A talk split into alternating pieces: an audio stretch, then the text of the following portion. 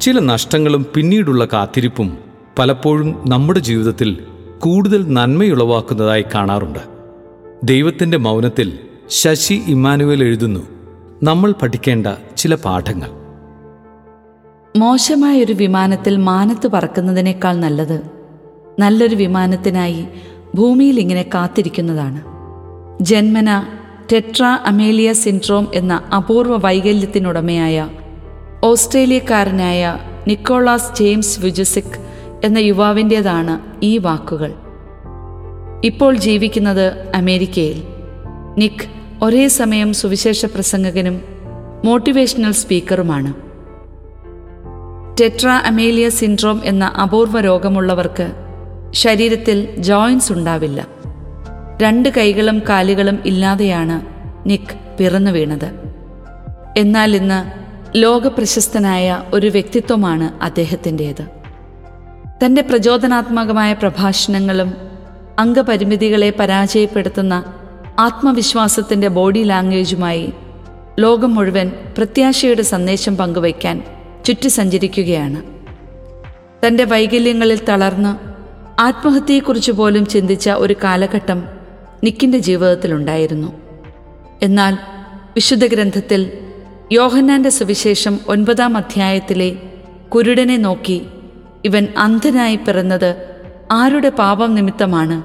ഇവന്റെയോ ഇവന്റെ മാതാപിതാക്കളുടെയോ എന്ന ചോദ്യത്തിന് ആരുടെയും പാപം നിമിത്തമല്ല.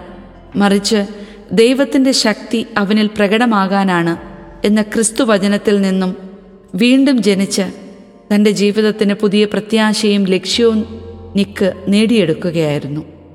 തന്റെ ജീവിതം മുഴുവൻ ക്രിസ്തുവിന് സമർപ്പിച്ച അദ്ദേഹത്തിന്റെ പ്രശസ്തമായ ഒരു വീഡിയോയുടെ പേര് തന്നെ no arms no legs no worries കരങ്ങളുമില്ല പാദങ്ങളുമില്ല ആകുലതകളും എന്നായിരുന്നു. അതാണ് നിക്കിന്റെ ക്രിസ്തുവിലുള്ള പുതുജീവിതവും.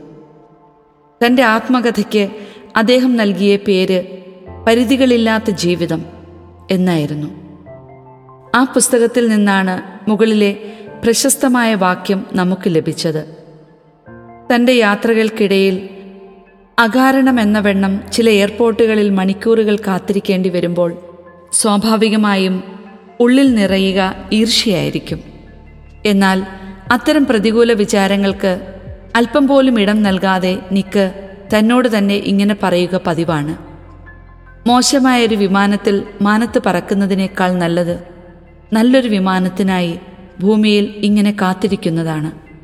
കൊറോണ നമ്മുടെ ജീവിതത്തിൽ വരുത്തിവെച്ച വിനാശത്തെ ഓർത്തും നഷ്ടങ്ങളെയും നിയന്ത്രണങ്ങളെയും ഓർത്തും നാം പരിതപിക്കുമ്പോഴും ചിലതൊക്കെ കൈവെള്ളയിലെ ജലഗണം പോലെ ചോർന്നു പോയതോർത്ത് വിതുമ്പുമ്പോഴും നിക്കിന്റെ ഈ വാക്കുകൾ നമുക്കൊരു ധ്യാനമാകണം. ചില നഷ്ടങ്ങളും കാത്തിരിപ്പും വേഗത കുറയിലുമെല്ലാം ജീവിതയാത്രയിൽ ഉപരി നന്മയ്ക്കാവാം സംഭവിക്കുന്നത്. തന്റെ ഔദ്യോഗിക ജീവിതത്തിൽ നേരിട്ട ഒരു പരാജയമാണ്. പ്രശസ്തിയും ധനവും ധാരാളം തന്നിരുന്ന വക്കീൽ പണി വലിച്ചെറിഞ്ഞ് പൗരോഹിത്യം തിരഞ്ഞെടുക്കാനും ദിവ്യരക്ഷക സഭ സ്ഥാപിക്കാനും എണ്ണം പറഞ്ഞ ആത്മീയ ഗ്രന്ഥങ്ങൾ ദൈവജനത്തിനായി രചിക്കാനും അൽഫോൺസ് ലിഗോരിയെ പ്രേരിപ്പിച്ചത്. ലയോളയും ഫ്രാൻസിസ് അസീസിയും അടക്കം ഇനിയും എത്ര പേർ? ദൈവത്തോടൊത്തുള്ള ചില കാത്തിരിപ്പുകൾ കൂടുതൽ നല്ലതിനാണ്. ഇനി ഈ തിരുവചനം ശ്രദ്ധിക്കാം. കർത്താവിൽ പ്രത്യാശ അർപ്പിക്കുവൻ. ദുർബലരാകാതെ ധൈര്യം അവലംബിക്കുവൻ. കർത്താവിനു വേണ്ടി കാത്തിരിക്കുവൻ. സങ്കീർത്തനം ഇരുപത്തിയേഴ് പതിനാല്. തിരിച്ചു വരാനാവാത്ത വിധം ആരും ഒരിക്കലും ദൈവത്തിന് നഷ്ടപ്പെടുന്നില്ല എന്നതാണ് ധ്യാനം. നമ്മുടെ ജീവിതത്തിലേക്ക് കടന്നു വരാൻ ഒരു പഴുത് തേടുന്നവനാണ് ദൈവം. ആരെങ്കിലും വാതിൽ തുറന്നു കൊടുത്താൽ മതിയാകും. ജീവിതം തിരിച്ചു പിടിക്കാൻ എത്രയോ വഴികളാണ് നമുക്ക് മുൻപിൽ. നിക്ക് നമ്മെ പഠിപ്പിക്കുന്ന പാഠങ്ങൾ അതിജീവനത്തിന്റെയും പ്രത്യാശയുടേതുമാണ്. ജീവിതകാലം മുഴുവൻ ലോക്ക്ഡൗണിലാകേണ്ട ഒരാൾ ജീവിതത്തോട് പറയുന്നു എനിക്ക് മനസ്സില്ല കീഴടങ്ങാൻ. ലോകത്തെ മുഴുവൻ കീഴടക്കിയ ഒരാളുടെ വചനം നൽകുന്ന പ്രത്യാശ തന്നെയാണ് അത്. നമ്മെ എക്കാലത്തും നിരാശയുടെ അഗാധതയിലേക്ക് തള്ളിവിടാൻ പോന്ന അഞ്ച് കാര്യങ്ങളെക്കുറിച്ചുള്ള ചില സൂചനകൾ നിക്കിന്റെ ആത്മകഥയിൽ നമുക്ക് കാണാനാകും. തിരക്കിട്ട തീരുമാനങ്ങൾ തെറ്റായ വിലയിരുത്തലുകൾ അതിരുവിട്ട പ്രതികരണങ്ങൾ വേഗം പ്രത്യാശ കൈവിടുക ജീവിതം ഒരിക്കലും നന്നാവില്ലെന്നുള്ള ചിന്തകൾ ഇവയെല്ലാമാണ് ആ അഞ്ച് കാര്യങ്ങൾ.